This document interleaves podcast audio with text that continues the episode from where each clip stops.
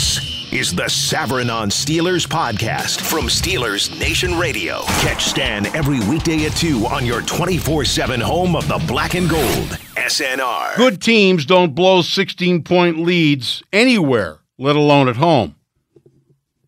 We talked about this on the postgame show last night. I don't blame you if you didn't stay up till 2. But up until last night, the Steelers had never blown a 16 point lead at home in the history of the franchise. 1933. That had never happened before last night.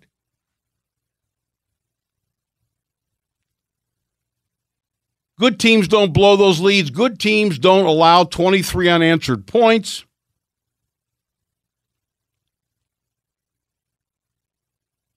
Good teams step up and make a play when a play has to be made. And they did not at any point in the second half.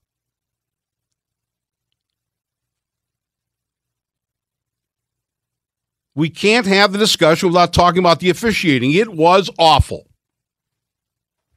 No one's going to deny that. I wouldn't be surprised if it hasn't happened already that at some point today or tomorrow or Wednesday, Tomlin or Kevin Colbert or Art Rooney or all three will get a call from the league like they do and say, We're sorry. You know what they are. I mean, Ramon Foster and Alejandro Villanueva swore they didn't hold. Tomlin felt the same way, although oftentimes the sideline is a diverse view in the house. But you didn't have to be Ed Hochuli to see the offensive tackle on the false start. You didn't have to be Vince Lombardi or Tom Landry or Chuck Noll to see an obvious block in the back on the punt return. No question about that. As far as whether they were offside in the field goal attempts, to me, the stuff that happened before that is significantly more important than what happened on that field goal attempt. So we'll acknowledge that. There's no disputing that it was awful and heads ought to roll. You can't miss that. You can't miss that amount. But when you're playing in a game, bad stuff happens to you, blank happens, and you've got to move on from there. As difficult as that is, no no one's denying that. But you've got to move on. And even with the false start that made it 13-7, they still come came back from that and made it 23 to 7.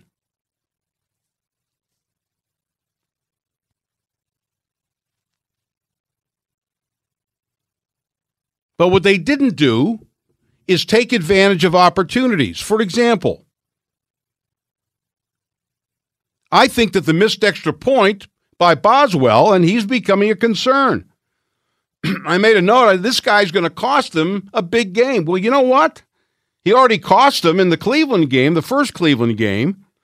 And I honestly believe that his missed extra point changed the dynamic in the game. Why? Because if he makes the extra point, and that's five now, I don't know if that leads the league, but I got to believe it's up there, then the Chargers have no reason to go for two. In other words, if the Steelers are up at that point, 24 to 7, they go for the one. It's 24 14. And they score again they're going for one to make it 24 21. Now, maybe they go ahead and score anyway and win the game anyway. But it changed the dynamic of the game. Just that missed extra point.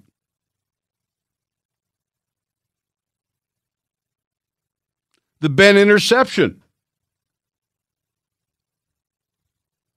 That cost him a possibility he picked it off at the 8. They were at the 22, as I recall. Now, there's no guarantee the way Boswell's kicking, although he did have a 48 yarder, but That cost him three points. And we're going to get to that in the next segment.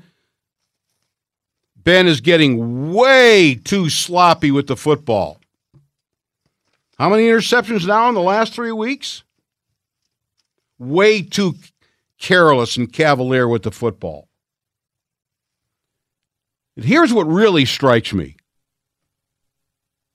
In the first half, the San Diego Chargers ran the ball nine times and gained two yards.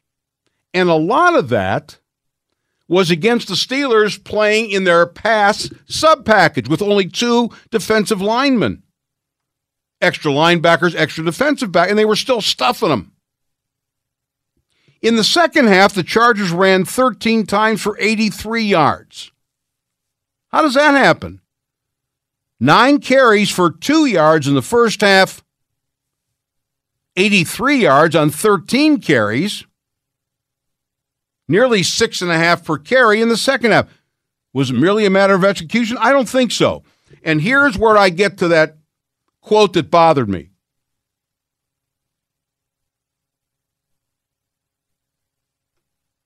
After the game, head coach Anthony Lynn of the Chargers, instead of giving coach speak, was asked about, well, what changed in the second half?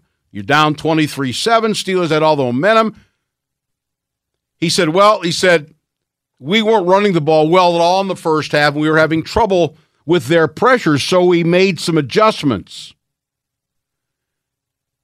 As any team would. Things aren't going well, you make adjustments. My question is where were the Steelers' adjustments to the Chargers' adjustments?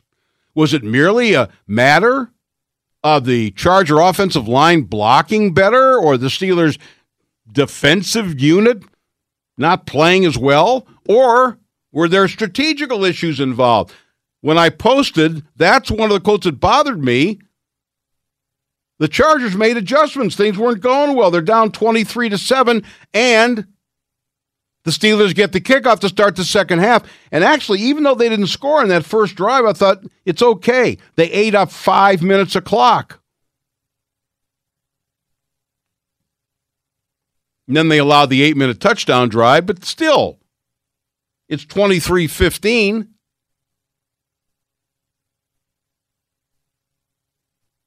When it came time to make a play, there weren't any. Yeah, the Steelers came back to tie the game at 30 all. But up until that point, the offense had done nothing. Three, three and out, three and out, three and out. When does somebody make a play? And I realize, yes, the Chargers got a huge break on what would have been an interception by Joe Haden. They got a lucky bounce. They got some officials' calls. But still, the Steelers had a chance to make plays to win the football game. And they didn't make any. Defensively, they didn't make any. Do you realize the Chargers did not punt at all in the second half of that game? Not once. And when they came back to tie the game at 30 all, how about a stop? How about giving Ben and company a chance to win the game late, as the Chargers did? Not even close. So, yeah, the officiating was a factor. No one's denying that. And the Chargers got some bounces, but the Steelers still, with just one defensive stop, had a chance to win that game. And let's not kid ourselves. They've lost two in a row but they've played horse crap football three weeks in a row because they shouldn't have gotten out of Jacksonville with a win. Ski in North Versailles joins us. Hi, Ski. Hey, Stan. Thanks for taking my call. Uh, Merry Christmas to you. Thank you. You as well. Thank you very much. Uh, yeah, I was disappointed with the officiating, but you take away those three touchdowns. Okay, they got a lucky bounce, granted, in the end zone. But, uh, you know, flagrant things like that shouldn't happen in the NFL. And they should uh, do something about it. And I'm sure they will, but uh, too little, too late. And uh, really, Rivers wasn't uh, that outstanding. Okay, he was dinking it over the middle to uh, Allen, which is fine. That's what Pittsburgh was giving them. They had a linebacker on them. They could do that all day, and they did it all day. Okay, the offense I thought did just fine. You don't score 30 points and expect to lose, but it happens. And if you take away those three touchdowns, they they go away laughing. So No, I- no, I- no doubt it's a factor, but even with that, they did rebound from the false start, thirteen to seven, and made it twenty-three to seven, and the game was theirs, especially getting the kickoff in the second half. But Now they were they were putting pressure on the guy, but the thing is, he's a quick release guy. Okay, and that really hurt them. And as for the running, uh, I think Pittsburgh was waiting for him to pass since they were behind, and that just opens up the run lanes for them. Well, all, I'll- I'll- maybe so, but that doesn't give full credit to what Anthony Lynn was saying that they made adjustments in their running game. I have no idea what those were, but he did make adjustments. My question is the game's all about adjustments. They adjust, you adjust to their adjustments, and so on and so forth. Was there any of that, or was it merely a matter of the Steelers not playing all of a sudden as well and the Chargers playing that much better? Well, I think they just went uh, to the run to get uh, the Steelers off guard because they're figuring, hey, they're behind, they're going to be passing. Well, then you have to then you have to make an adjustment to that, don't you?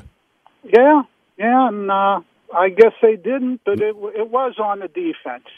Uh, the offense, I thought, did well. Although the offense could have taken charge by making a play during the third quarter, not waiting till there's th- four minutes left to score.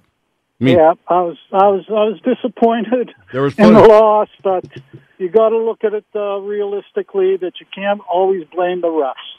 You know, even though it was so. they were a factor, but there were other Oh. elements. They could have overcome that, and in some cases uh, during the game they did. Thank you, Ski. I appreciate the call. Thanks very much. Uh, some individuals um, need to be addressed here, and we will do that. We're going to take more of your phone calls 412 922 2874, pound 970. If you're waiting on the line, I will get to you next. Tunch will join us at 1240. Mike Lange at 1. At 120, we're going to lay out where the Steelers stand now and their chance to make the playoffs. Although I'll tell you right now, even if they do make it, which is all of a sudden a question, where are they going? Arrow's supposed to be pointing up, and it's pointed directly down. It's Savran on Sports on ESPN Pittsburgh. The Savran on Steelers podcast from Steelers Nation Radio. Chargers a lot of folks up at the line of scrimmage and gets the shotgun snap. He's back. He throws a pass, and it is intercepted, running up the field to left sideline. And that is Derwin James. He's still on his feet. He's up over the 40, the 45, but he got a marker down on the play. Let's see why. Football. it's football. No harder to swallow than the No, no, it's it's. I mean, it stinks. You hate, I hate losing at home. You know, I hate it for our fans. I hate, you know, losing it for my linemen and, and the rest of these guys. But uh, we'll come in tomorrow. We'll look at it. and We'll move on. Well, there's not much more time to be uh, looking at things. Pretty stark. That, of course, is Ben. He said on that interception the ball slipped out of his hands. That happens, but look at the last three weeks and how many interceptions. He's becoming very careless with the football. I mean, you cannot ignore it. You cannot. And again, the way Boswell's been kicking, who knows what happens, but you're near the red zone at that point. Uh, and a made field goal, and maybe the game's played out differently, but what was the final margin? I mean, there's so many other things. Again, again, ad nauseum again. They lose the turnover battle. Now, a block punt is a, is considered a turnover. But I'm talking about defensive turnover again, zero. 12 and 12 games minus one in the turnover battle, at least from scrimmage. And even when they got the Chargers behind the chains, seven and second and 14, second and 15, they end up making the first down. Chargers in the first half were two for six third down conversions. They ended up six for 10. By my math, that's four for four in the second half. I told you about the run totals. Sean Davis is terrible. Now, he may be a better free safety than he was a strong safety, but that doesn't make him a good free safety. All those passes over the middle, that's what a free safety does. He's a center fielder, he's roaming in there. Not freelancing, he's got an assignment, but get your damn hands on the ball once. He had one pass defensed.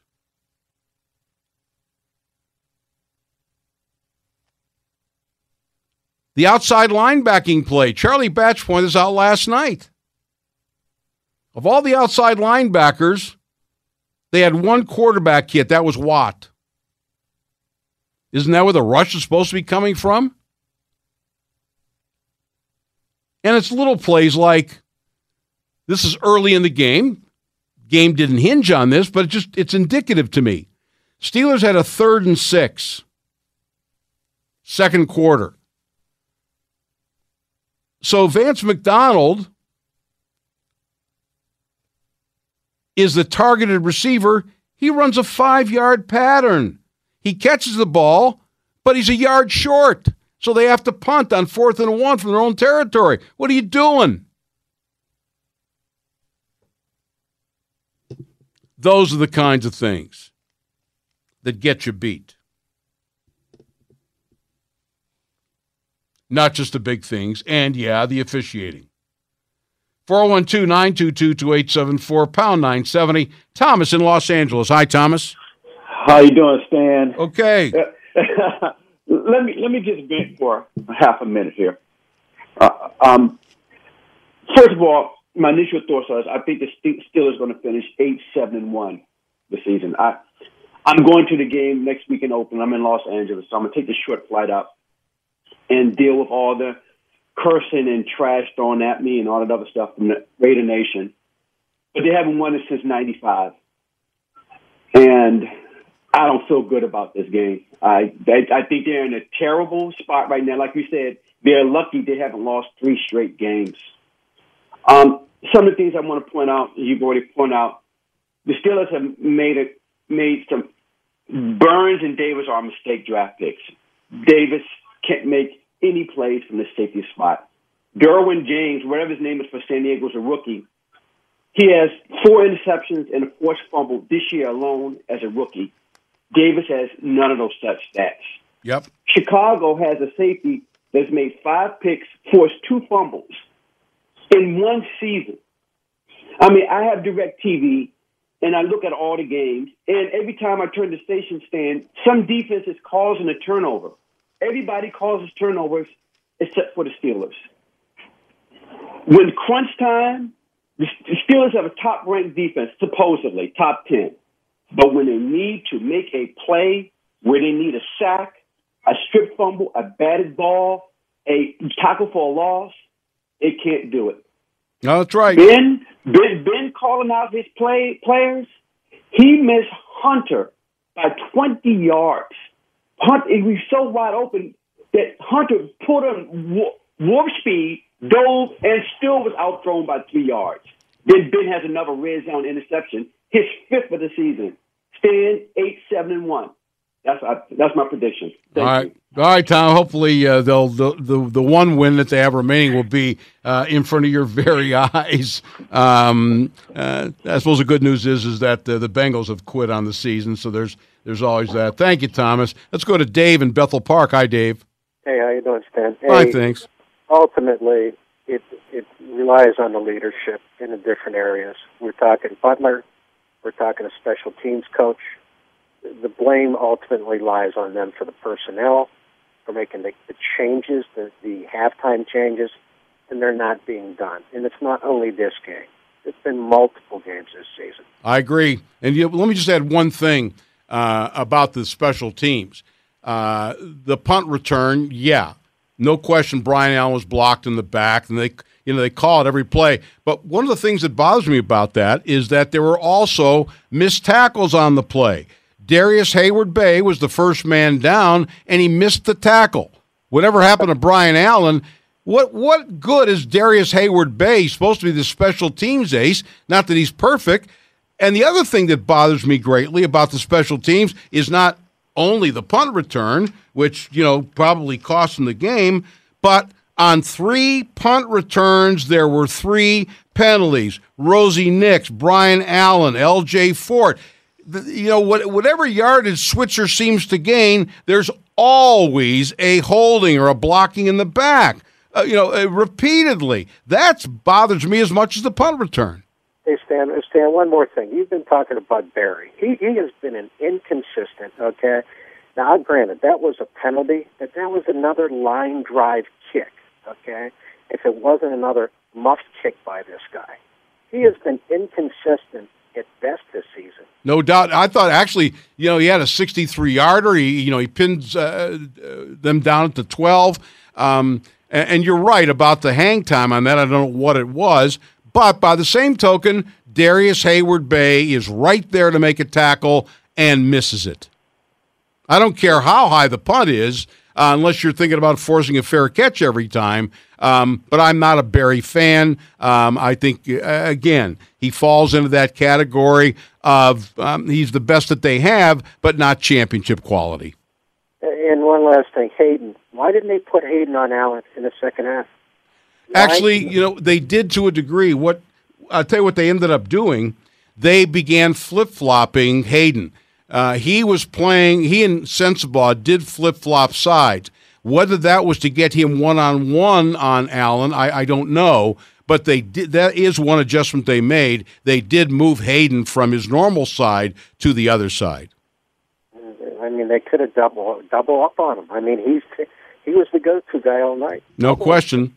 No question. They caught a bad break when Haden got hurt on that collision in the end zone. They had to put Artie Burns in uh, at corner, and of course, he immediately gets beat by a 38 year old tight end for the two point conversion. Oh, incidentally, that was Davis's only good hit for the night. Was on right. own player. Was on you know, jo- was on Joe Haden. That's right. I mean, he's just you know hits aside. He's got to get it. That's what free safeties are supposed to do. You got to get your hands on the football. Yeah, he's two, three steps behind all the time. No doubt. Oh yeah, hopefully better better luck next week, Stan. But I don't look. I think another loss maybe next week again. Well, I, I, I don't think that the, I don't think they'll lose to Oakland. But the, the, at the at minimum, they're going to. The one thing you hope for, we're going to get to that at one twenty, is that Baltimore has to go to Kansas City next week, so you could restore a game and a half lead. Which you know would probably put you in a position where the, uh, I think they're going to have to win three out of four, um, you know, to win the division. And Baltimore, yeah, I, Baltimore still has to go to play the Chargers also. So, um, but you know that's by default. The question is not winning the division. The question is where are you going to be in the playoffs? And right now, um, if they make it, they're a one and done. I agree. Thanks, Dave. Okay, thanks. All right, take care. Let's go to Scott in Maryland. Hi, Scott. Hey, Stan, thanks for taking my call. Certainly. Listen, uh, um, to go back again, I know you've already talked a lot about the missed penalty calls last night. I, wa- I have a suggestion, and I want to get your feelings on it as to how the league can fix this.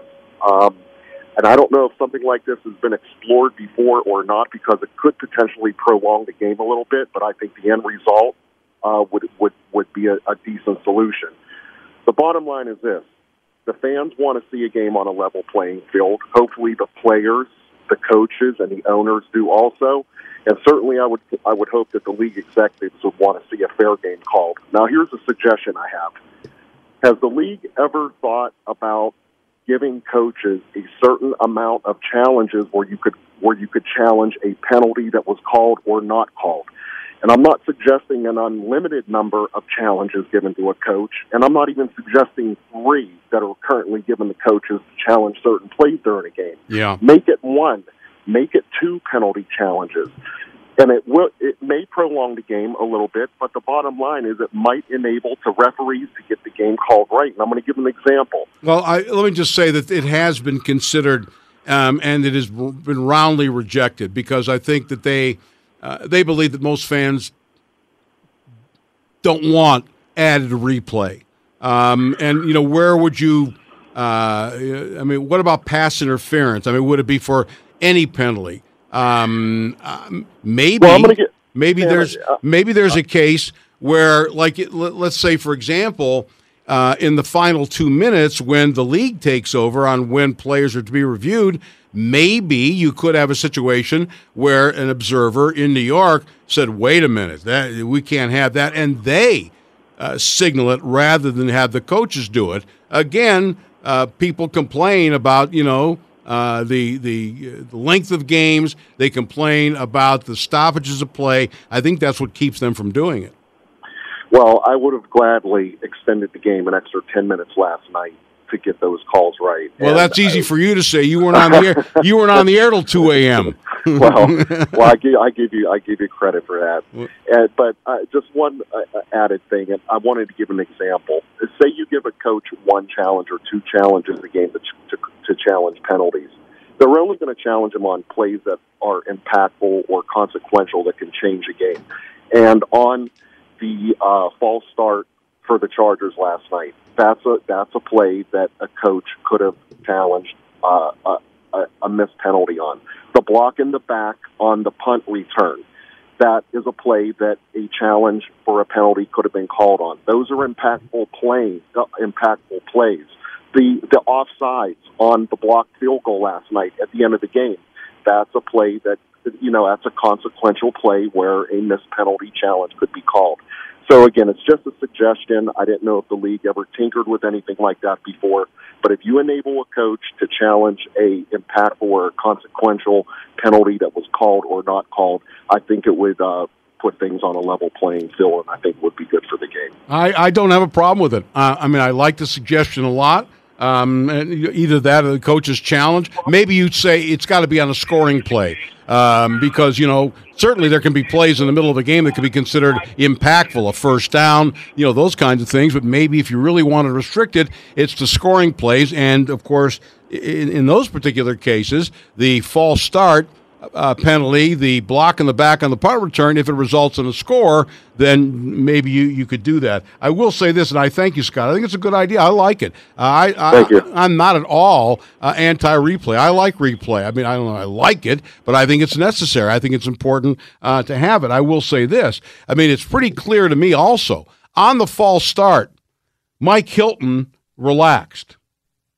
I mean, I do think that Mike Hilton relaxed because he thought the play, they're going to throw a flag and blow the whistle. False start, you know, right?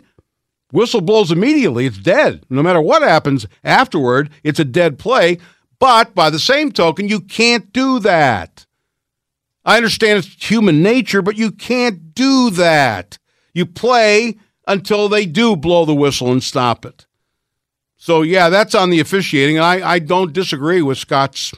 How you do it, I don't know. But um, that could have decided a game, although that made it 13 7. The Steelers still had a 23 7 lead. Why were the Chargers so successful getting the ball to Keenan Allen? What did the Steelers not do? What didn't they change? Tunch joins me next. Savran on Sports, ESPN Pittsburgh.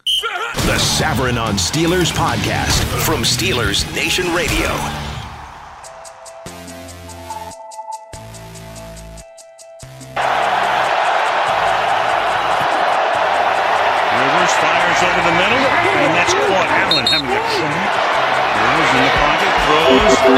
And reaching for it is Allen. He's just he's grabbing everything. I undercut the slant. Um, I felt I saw him throw the ball. I caught it, and then I went to go tuck it, and I, and I got smacked, and I lost the, lost the ball. Keenan Allen had a big night to say the least 14 catches, 148 touchdown, although that was very fortuitous uh, on his part. Joe in Greensburg emails and says inept in game coaching. Wiz completely outcoached Butler in the second half. Special teams coach Smith is a failure. Pathetic linebackers, horrible secondary, sputtering offense, and disgraceful officiating. Bottom line, this is no way to win a Super Bowl, to say the very least, or a ball game. Tunch Ilkin joins us now. Tunch uh, had a bird's eye view. Tunch is brought to us by Collussy Chevrolet. The so many things stand out to me, Tunch. The first I wanted to ask you though is in the first half, the Chargers ran the ball nine times for a net gain of only two yards. In the second half, they ran 13 times for 83 yards. Anthony Right. Lynn said after the game, we weren't running well. We had to make some adjustments. What did they do? You know, they just came off the ball better, Stan. I mean, they didn't really make any adjustments. They ran the same plays. You know, when when you watch uh, uh, Ken Whisenhunt's uh, Ken Whisenhunt's offense, you know they ran a lot of the stuff that we used to do. That that uh, Chuck, they you know they'll run a, uh, the short trap, the 32 trap.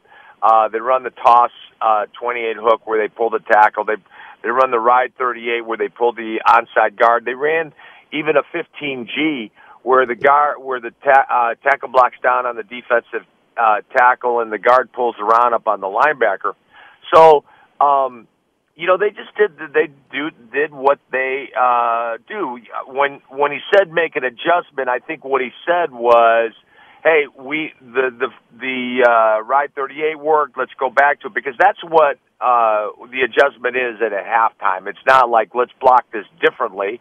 Uh, let's stick with what works and here are the list of plays that work. So uh, I think they just went back with it more. And I think the other thing is, um, I think Justin Jackson uh, was a better fit for the Chargers against the Steelers than uh, Austin Ekeler was uh, for whatever reason, because it, it seemed to me that Justin Jackson did a lot better cutting back, finding the crease uh, to the backside. He, he cut a bunch of those runs that were going onside to the backside, and uh, and the Steelers uh, just didn't do a good job of plugging the gaps. And then sometimes, um, when you're losing, Stan, and you're in a situation of desperation.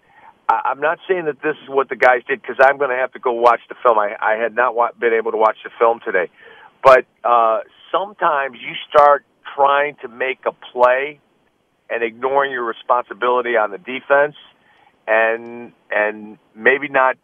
I don't want to say not trusting the guy next to you, but you got to trust the guy next to you. And sometimes you start over pursuing or uh, getting caught out of position, and uh, you know that does happen uh, when guys are trying to make plays. Yeah, we saw that a lot last year. The Bears game, if you remember, guys out of position, those kinds of things. There's been a lot of conversation, Tunch. We certainly did on the uh, post game show last night um, about linebackers on a guy like Keenan Allen, who's a terrific receiver. He made some great catches. Um, somebody asked me why they didn't put Haden on him. I noticed they flip flopped Haden in the second half. But how does that matchup occur when LJ Fort, who's a good, who's good against the pass, cannot be expected to keep up with a wideout like Keenan Allen? So, Stan, the one thing that uh, once again, having not watched the film, uh, you know they played. A, you know the Steelers have been playing man a lot of man coverage uh, the last four games. I, you know, it appeared to me, and having not watched the film, I don't want to make a blanket statement. It appeared to me they were playing a lot more zone, and so if you are the, you know, if you're playing cover three with four under, or you're playing cover two with your linebackers in your drop zone, well, on the shallow cross, uh, that's you know that's where uh, you're going to be. The linebacker's going to be matched up with someone like Keenan Allen, and the Chargers love shallow crosses, and you know guys like Keenan Allen. Um, you know when you run a shallow cross, uh, the the the receivers that's running underneath. If it's man, he's going to keep running. If it's zone, he's going to stop in the hole or in the window. I don't know whether if they actually had uh, the linebackers on Keenan Allen man in man coverage. I I, I don't I, I wouldn't think that, but maybe they got caught. You know, he's he's in my zone. I'm going to go cover him. So is the the underneath coverage, which is usually uh, the linebackers. Should they be doing in that particular instance, um, even if they're playing zone, get a chuck at the line of scrimmage to throw the timing of that pattern off? Well, yeah, or when you, you run through the zone. I, you know, I, I think one of the things that they did very well in the uh, um, uh, in the first half is they kept running that fire zone. Whenever he went to empty, they'd bring either uh, Bostic or they'd bring, and it was a great, it was a great game plan to when they go empty uh, when they, they went empty to bring one of the linebackers and have them, uh, uh, excuse me, shoot the gap. Then when he was under center, they they'd run some of the fire some of the fire X where they bring both linebackers. So I thought they did a good job, and they played zone behind it because when you're you know you're running the fire X, you know you're you're blitzing and you you you're outnumbered, so you play more zone behind it. That's why, hence the the the name Fire Zone. So, um, but I gotta I gotta see what you know. I gotta take a take a look at that. I, I obviously because it was a late night, I didn't get in early this morning um, to uh, to watch the film. But I'm going to watch it after you and I are done uh, talking. You know, something that Charlie pointed out last night. You know, this defense designed to get pass rush from the outside linebackers. Uh, last night, the uh, the sacks were from a safety, Edmunds uh, and also from Hargrave. The quarter, the outside linebackers, linebackers in general, um, had a grand total of two quarterback hits. Um, that's not enough, is it? No, no, it, it's not. You need you need to get more production out of your outside guys. You know, uh, T.J. Watt, Watt, and and Bud uh, they need to get more pressure on the quarterback, and um, especially because you're getting a nice push from the inside for whether it's Stephon or Javon or Cam uh, or you know Vince uh, uh, does a nice job. But having said all that, you know Philip Rivers took a bunch of shots last night, and he got up and he made you know he made throws falling backwards, guys in his face. They did do a good job of collapsing the pocket, but they just didn't get enough sacks. And that that's something that you, you, you need to, to get, especially from your edge rushers. You know, we always talk about this that um, from your outside in, a three four line in a three four scheme, you got to you, you want to get at least uh, uh, you know, 20 sacks out of your two outside guys. I mean, or even of a 4-3 screen. You want you want your edge rushers to put that kind of numbers up, and and uh, the Steelers have to have to be able to get it uh, the rest of the way in. Yeah, they got to they've got to reload from this loss and uh, and and not let it happen again. Well, that's two losses in a row, and truth be told, and being frank, it could have been three. Um, they were right. fortunate to get out of right. Jacksonville, and uh, uh, like Mike Tomlin says, the arrow is definitely not pointed up. In fact, it's pointed in the opposite direction. Tunch, thanks as always for the visit. Don't forget to listen to Tunch and Wolf each weekday morning right here on ESPN Pittsburgh from 10 until noon. Thank you, Tunch. Appreciate it. Thanks, Dan. Have a great day, buddy. All right, take care. Tunch brought to us by Collussy Chevrolet.